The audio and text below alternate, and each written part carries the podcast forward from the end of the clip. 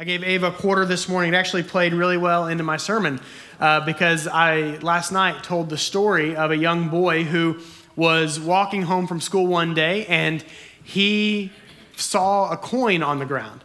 Uh, just like Ava just received this coin out of nowhere, he sees this coin on the ground. He bends down, he picks it up, and he puts it in his pocket. He's very excited because his parents taught him that God rewards those who him, whom he's happy with. And so he thought to himself, man, God must really be happy with me. And perhaps Ava's thinking, God must really be happy with me, or at least Brandon's really happy with me because he gave me this quarter. So the boy made it all the way home. He walks into the house, he walks back to his bedroom, and he reaches into his pocket, and the coin is not there. What he discovers is a hole in his pocket about the size of that coin, and somewhere along the way, it had slipped through his pant leg, was now laying on the sidewalk for the next little boy to come by and find. I hope that Ava does not have any holes in her pockets. But he thought to himself, because his parents taught him that God punishes those whom he's not pleased with, he thought to himself, God must really be unhappy with me, right? Because I've lost this coin. And the question that I want us to start with this morning is how often do we feel like that little boy? How often do we feel like him? When things are going well for you, you feel like you're doing what God wants, and it seems like God is blessing you from the left and from the right. When only good things are happening around you, and you think to yourself, God must really be pleased with me. God must really be pleased with me because the evidence is in all of the things that are going right for me in this moment. And so he must be happy with me. I must have done something in order to deserve this favor that I'm receiving from God. But then things shift. Something important gets taken away from you, something doesn't go the way that you wanted it to go, something bad happens, or you make a mistake. Perhaps you make a mistake that you've been wrestling with for some time now, and so you think to yourself, God just doesn't love me the same today as he did yesterday. The evidence is in the reality that all of these things are going wrong, or my circumstances are really difficult, or I've done something that I shouldn't have, and so God must not be pleased with me right now because this is the way that I'm feeling. And the reality is that we often feel like God's love increases or decreases based on our circumstances, based on what we've done, based on how we feel in the moment we feel like God's love is increasing or decreasing. If you were to chart this perception of God's love on a graph, then it would be a curvy line. One moment we're up here, and the next moment, perhaps as quickly as it happened for that little boy, we plummet and we're down here. We find that coin out of nowhere and we think that God is very pleased with us. The next moment we lose the coin and we feel like God is not pleased with us, that He's unhappy with us. For one moment, it can feel like God loves us more than He ever has, and the next moment, we're left wondering where God has gone. One moment, He's our loving Father. The next, He feels like our judge, our jury, and our executioner. And there are two situations, I think, that most often cause us to feel that shift, to feel that downward shift, somehow believing that God loves us less in this moment than he did in the last. The first is that we feel it when we are victims of evil. When bad things happen, seemingly without purpose and through no fault of our own, we can be left wondering if God has removed his love from us and abandoned us to deal with those really difficult situations that did not come as a result of the things that we did. And the most obvious uh, biblical illustration of this, Dave alluded to last week when we looked at Job. At the beginning of Job's account, he's described as blameless and upright. He's described as a man who feared God and shunned evil. In fact, God himself declared that Job was unmatched in his righteousness. In other words, he hadn't done anything that would have warranted punishment from God, and yet God allowed disaster to come upon him. He lost his livestock, he lost his help, he lost his health, he lost every one of his children, and it left Job wondering it left him wondering, at least for a time, if God really was merciful or if that he was all wrath, punishing even those who didn't deserve it. That's what Job is about. We get this whole section in the middle of Job kind of questioning, and then his friends, who are not such good friends, come along and don't really encourage him all that well. And so he's wondering why it is that he's facing these difficult situations that he's in. You and I know all too well, because of the sinful state of our fallen world, that every single person, regardless of belief, will face hardship at various points in their lives, some much more than others. We don't come out of the waters of baptism and everything goes well with us the rest of our lives. The rain falls on the believer and the unbeliever. The sun shines on the believer and the unbeliever. So we know that we are all going to face difficult circumstances in our life, oftentimes things that are outside of our control. Being laid off from work, not because you've been a poor performer, but because your company decided they just wanted to go in a different direction. Tornado comes out of nowhere and destroys your town and rips apart the home that you've lived in for decades and you have to find some else, somewhere else to live. A debilitating chronic or terminal diagnosis that's handed down to you or to someone that you love. You discover that your spouse has been cheating on you with another person, even though you thought that your marriage was on solid ground. You take your eyes off your child for just a moment and they step into the road. Can happen as quickly as that. Every one of these things None of them within our control. All of them can leave us feeling like God loves us less today than he did yesterday, wondering, like Job, why we've lost his favor because the circumstances around us are so difficult. Secondly, we feel this downward shift when we are agents of evil. So, first, we feel it when we are victims of evil, things that are outside of our control. And then we feel it when we are agents of evil, when we are the ones who have done something that we shouldn't have, and we know it. When you're the one who's committed a crime, not only against another person, but more importantly against God, because that's what sin is. It's committing a crime against God by doing something or living in a way that contradicts the way that God wants you to live, that God has called you to live. Last weekend, Dave also referenced King David, and he's our example here sleeping with another man's wife, conceiving a child out of wedlock, and through this adulterous affair, and then scheming to have this woman's husband murdered. David, who had once been described as a man after God's own heart, unlike Job, is anything but blameless here in this situation. It was his decision to do these awful, wicked things, knowing full well that God had commanded against coveting and he had commanded against adultery, and he had commanded against stealing and against lying, and he had commanded against murder. In one fell swoop, David broke half of the Ten Commandments. Not to mention the fact that he had placed something else above God, the very first commandment, which is where all sin flows from. And so David was an agent of evil. Some of the Psalms that David wrote were penned not long after this particular incident. In Psalm 32, for example, after being confronted by God through his prophet, David writes in verses 3 and 4 When I kept silent, my bones wasted away through my groaning all day long. For day and night your hand was heavy on me, my strength was sapped as in the heat of summer. And eventually, even within this song, David would come to understand that God's unfailing love towards him. But in the depth of his grief over this error, I'm sure he felt like God's love for him had somehow lessened or disappeared altogether. And I know that he felt that because I have felt that.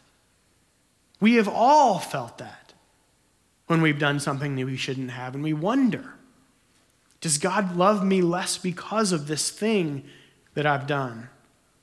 When you and I are the ones who commit the crimes against God in sin and you get fired from your job because of inappropriate behavior in your work. When you're the one caught cheating on your spouse or lusting after imaginary women on a computer screen or pursuing a sexual relationship with someone outside of a biblically defined marriage. when you're the one who's lied to the people around you, looked out for your own interests above others, or sought after what the world has to offer instead of what God has to offer, then the weight of those crimes can make you feel like God loves you less. And even after, even after you repent and you commit to surrender that to God and you commit to live according to the way that He wants you to live, we still sometimes feel like the shoe is eventually going to drop. God can't leave these things unpunished. And so I wonder if He's still going to eventually call me to account for these things that I've done in my past. That at some point in time, maybe not now, maybe not next year, but maybe five, ten years, God's lessened love for me is going to be revealed in how He's going to punish me for the things that I've done. And last weekend, we, we looked at God's punishment, and Dave did such a great job walking us through that and explaining what that means in our lives. So, two scenarios in which we feel that God's love for us has lessened. First, when we are victims of evil outside of our control, and when we are agents of evil, when we are the ones committing the crime. And I want you to notice that in these scenarios, how you perceive God's love is based almost completely on how you feel in the moment. That if you feel good about yourself, about your circumstances, or all the good things that you've done, then it feels like God is closer to you. But if you feel hateful towards yourself, or your circumstances take a downward turn, or you fall back into that same habit that you've been wrestling with for so many years of your Christian life, then it can feel like God and His love are far away. It's the peaks and the valleys of us experiencing God's love. But we've learned that God is not affected by how we feel. He's not different in how I feel about Him. How I feel about God doesn't change His nature, it doesn't change His character, it doesn't change who He is in any way. God is not affected by how I feel about Him. And so if I were to chart God's love, it wouldn't be a series of wavy lines of peaks and valleys. It would be a perfectly horizontal, straight line that extends from eternity back here to eternity over here. Never faltering, never wavering, always the same, always constant. Listen to how Paul describes this kind of love in 1 Corinthians 13, beginning in verse 4. He says, Love is patient. Many of us have had this read at our weddings. Love is patient. Love is kind. It does not envy. It does not boast. It is not proud. It does not dishonor others. It is not self seeking. It's not easily angered. It keeps no record of wrongs. Love does not delight in evil, but rejoices with the truth. It always protects, it always trusts. It always hopes. It always perseveres. Love never fails. Paul uses the most extreme words that he can. It always does these things and it never fails. There is a constancy that Paul is describing there when he talks about biblical love. And since God is the author of love, and since God is love, then it must be that God Himself displays this same kind of constancy and this same kind of consistency. But this sermon is about evidence.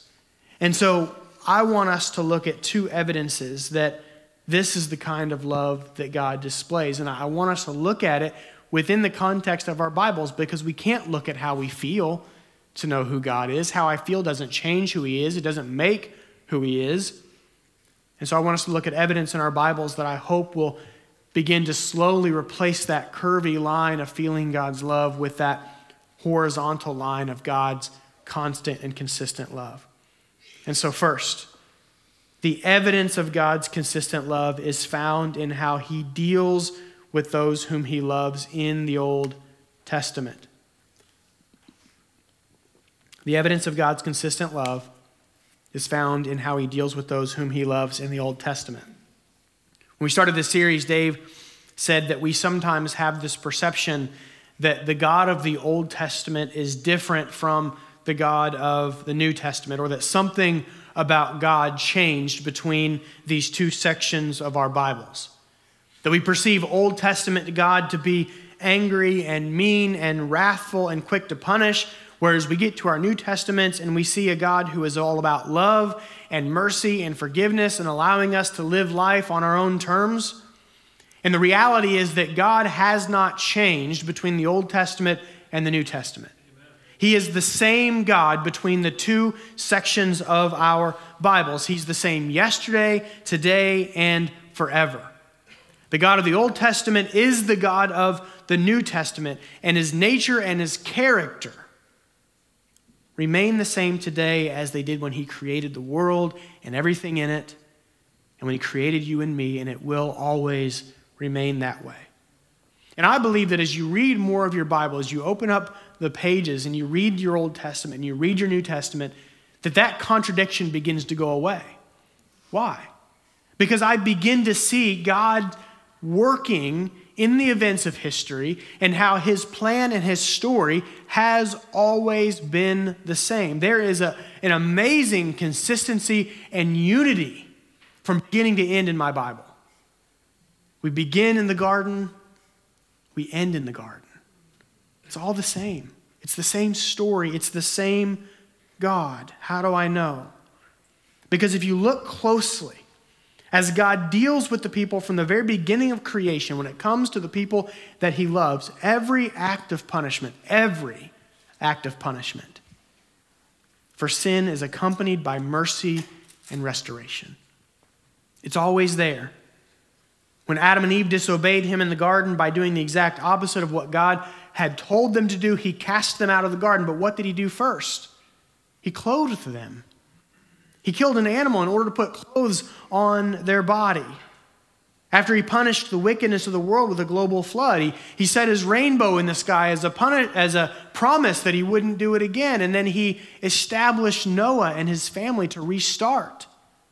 God could have wiped everybody out, but he allowed a restart through Noah and his family.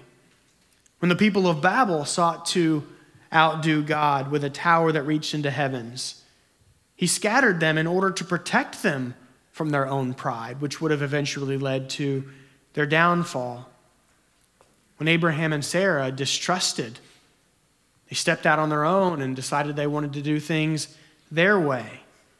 God still kept his promise to them he still kept his promise to Abraham that through him he would establish a nation and that through this nation all the nations of the earth would be blessed. God kept his promise to Abraham by establishing this nation, and it's especially with this nation, which makes up the bulk of our Old Testament. It's especially with this often faithless and wandering nation, the Israelites that we see the greatest evidence of God's consistent love displayed through our Old Testaments. And over and over again, we see the same pattern. We see rebellion and disobedience and sin. We see God discipline in order to restore. We see them repent. And then we see restoration over and over again. This is the pattern that we see throughout our pages. And the book of Jeremiah, finds the Israelites right in the middle of this discipline phase that God had warned them was coming. That God told them, because of what they had been doing, that He was going to allow them to be removed from the land that He had promised them. That He was going to send a godless nation in in order to conquer them. And that's exactly what happened.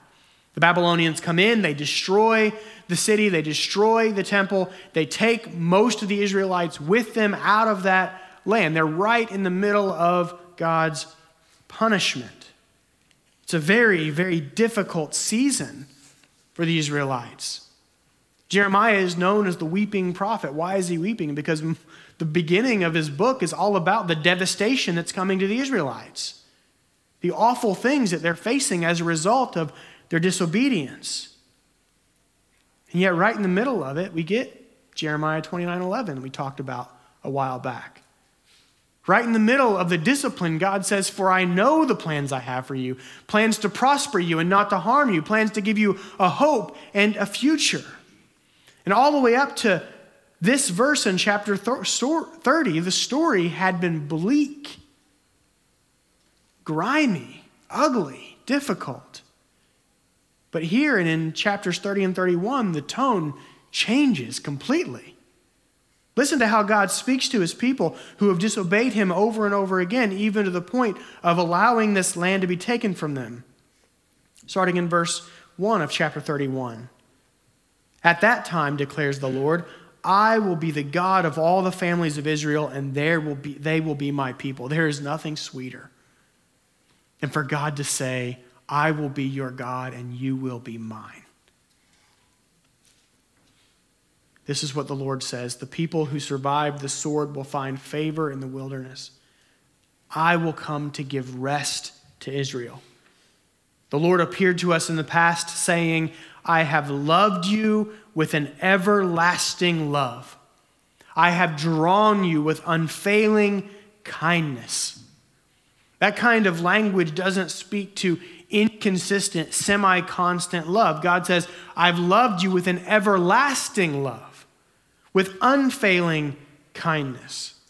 And when God uses that term everlasting, he's describing a kind of love that was initiated by him before this people had a chance to earn it. Love that predates them. Because from the very beginning of creation, he had them in mind and he loved them before they could obey or disobey him. When Amanda and I decided that we wanted to have a child, we loved Parker before we knew he was Parker. We loved him before he knew he, we knew whether he was a boy or a girl. We loved him before we knew what his personality was going to be like, before we knew how difficult he was going to make life for us at times, right? We loved him before he obeyed us. And we loved him before he disobeyed us. That's what God is talking about when he talks about this everlasting love. And so, because there was nothing they did to earn it in the first place, there was nothing they could do to cause it to go away or cause it to decrease. That's what unearned love is. Now, compare that language to what John says about God's love in 1 John 4 19. We love because why? We love because he first loved us. That's initiation language. God loved me. God loved us before we could do anything to earn or deserve. And so his love wasn't just a perfectly horizontal line and at the moment of our birth began to waver. It remains the same constantly. It's sure, it's unwavering, it's unfaltering. And so, if it was true for these often faithless and wandering people, then it must be true of me, whom God has called and rescued. So, the evidence of God's unchanging love is found in how he deals with those whom he loves in the Old Testament. It points to how he loves me today because he is the same God today as he was then. The same God who rescued the Israelites out of Egypt, and the same God that brought them through the desert, and the same God that provided for them and led them into captivity and led them back is the same God that loves me today. That's the first piece of evidence. Secondly, the evidence of God's consistent love is found in how Jesus deals with sinners in the New Testament. The evidence of God's consistent love is found in how Jesus deals with sinners in the New Testament. I think it is sometimes difficult for us to get our minds around God of the Old Testament, our God in the Old Testament, because of how he deals with his people. And because God the Father is, so much higher than us, his ways are not our ways, and sometimes it's hard for us to understand his ways. But if it's difficult for us to understand God's love through God the Father in our Old Testament, then we should look at God the Son in our New Testament, who is just as much God as God the Father. One author says that in Jesus we see God's heart we see God's heart walking around on two legs. We see the heart of God the Father taking on human flesh and walking around on two legs. And so, if we want to know how God really feels about his people, then we should look to how Jesus interacts with people, to how he interacts with those whom he encounters while he's on this earth. And what we see most clearly in every interaction with, that Jesus has, especially with those who are labeled as sinners, is that he is not turned away by the messy circumstances and lives of the people whom he comes across. He's not turned away by. In fact, it's just the opposite. He leans in closer to sinners who approach him looking for healing. The interaction that I want us to look at in particular, if you want to turn there in your Bibles, is Mark chapter 1, beginning in verse 40. As Jesus is approached by a man who had been infected with leprosy. Mark records that this man had come to Jesus begging on his knees to be made clean. That's a significant statement to be made clean. See, lepers were considered the outcasts of the outcasts. They're often sent outside the city to live in colonies of other lepers where they would live the rest of their lives because they weren't allowed to be among the people. They were forbidden to touch anything or to be touched by anyone. This man was considered to be unclean inside and out.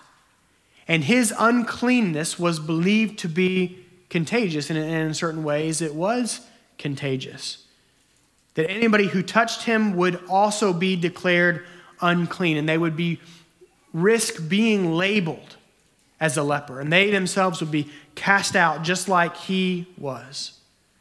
Now, Jesus had a lot of interactions with sinners, and I could point to any one of those interactions to make this point, but I want us to look at this man with leprosy because leprosy is such an illustration of how sin infects.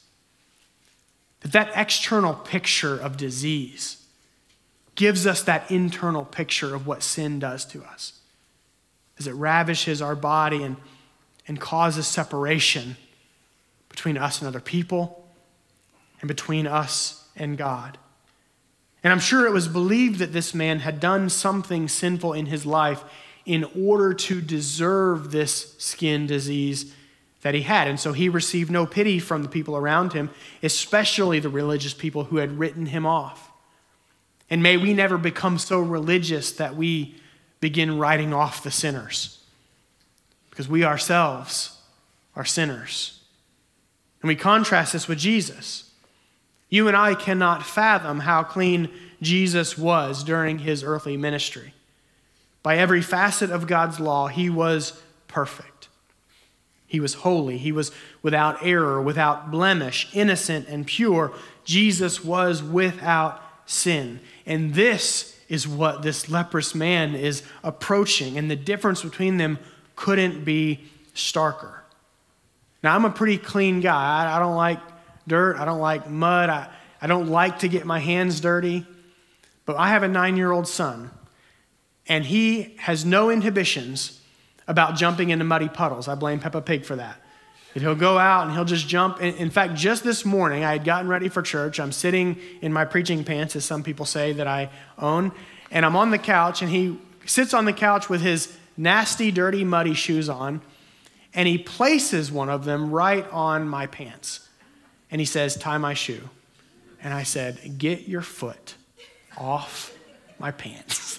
because I'm not changing these. These are what I preach in. I'm not changing my pants, right? Like, like when he comes in from the backyard, like he found a cesspool to do some diving in, I'm not leaning in for a hug, right? Because in general, clean is off put by unclean. That when I'm clean, I don't, I don't want to be around unclean. I don't want that to infect me. I don't want that dirt on me, that mud on me. Now, you would think that Jesus, the clean one, capital C, capital O, the clean one, would have no choice but to be repulsed by someone as dirty as this leprous man. It wasn't just the skin disease, it was all of it. It was the choices that he had made, the ways that he had rejected God, the times that he had broken God's law and sought to live life on his own terms instead of living the way that God wanted him to live. Jesus was the farthest thing from unclean, and this man was the farthest thing from clean. And there's no reason they should even occupy the same area of ground, let alone touch one another. But look at what Mark records beginning in verse 41. He says, Moved with pity, Jesus stretched out his hand and he touched him. And I wonder, I wonder if the moment Jesus' hand made contact with the skin of this man, if there was an audible gasp among that crowd that had gathered, especially among Jesus' disciples who didn't yet understand fully what was going on and what was happening. What he did as a Jewish man, and especially as a Jewish rabbi, as a Jewish teacher, was unconscionable. It was unheard of. You didn't see this happening at this time. But hear the next words out of Jesus' mouth and see what happens. Jesus says, I am willing. Be clean. And immediately the leprosy left him and he was cleansed. Rather than the leprosy and uncleanness of this man causing Jesus to be repulsed by him, Jesus leans into his affliction. He leaned not only into the skin disease, but also into the choices and the rebellion and the sin.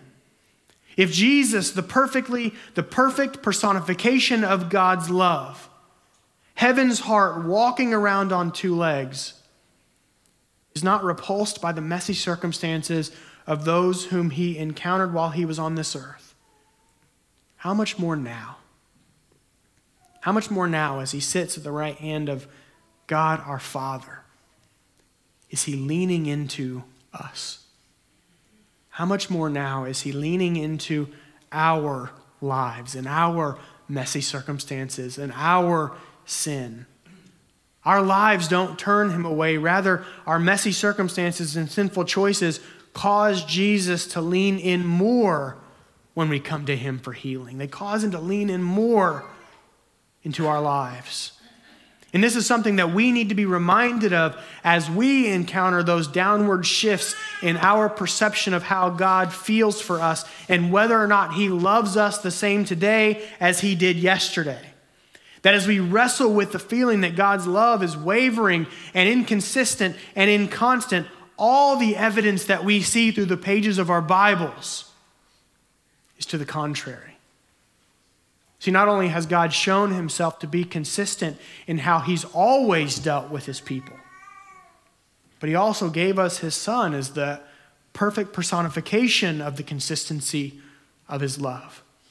We can trust in the reality that even when we, like Job, are victims of difficult circumstances that are outside of our control, or when we, like David, are agents of evil and have been the ones to willingly choose our way over God's, that the affection that he feels for us remains the same, unchanged, unaffected, unwavered.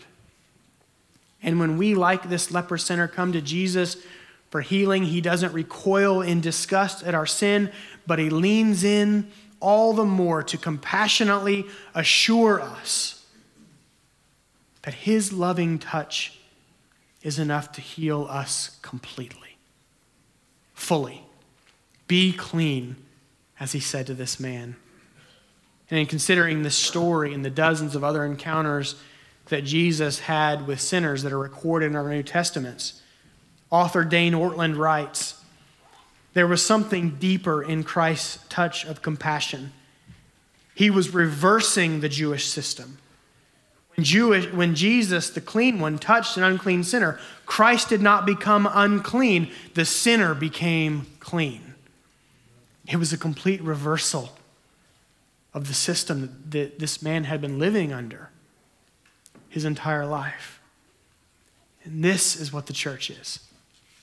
Not a bunch of people who have it all together and a bunch of people who live perfect lives, but a collection of sinners who have been deeply changed by the loving touch of our compassionate Savior, whose love never wavers, never falters, is always constant, and ever consistent. That's what it means to be made clean by Jesus Christ. Unearned, undeserved.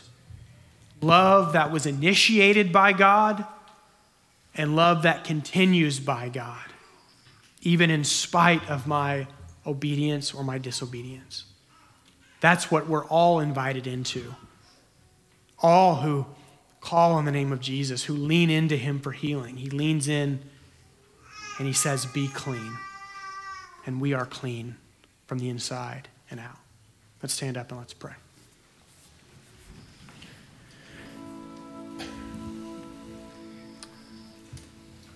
Father, I thank you for Jesus.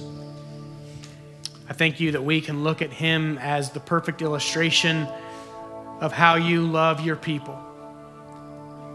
Remind us of these great evidences of your love for us that are found in our Bibles, that even in those moments where we feel like you love us less, that we would recognize that your love never changes. And as we recognize that, may we draw closer to you that in our sin and in our brokenness, we would lean in for healing and we would see Jesus' hand reach out, touch us, and make us clean. And Father, for those in this room who have not yet experienced that healing touch, I pray that you draw them to yourself as only you can, and that we would continue to see hearts awakened, souls saved, just as we did last night by your healing touch.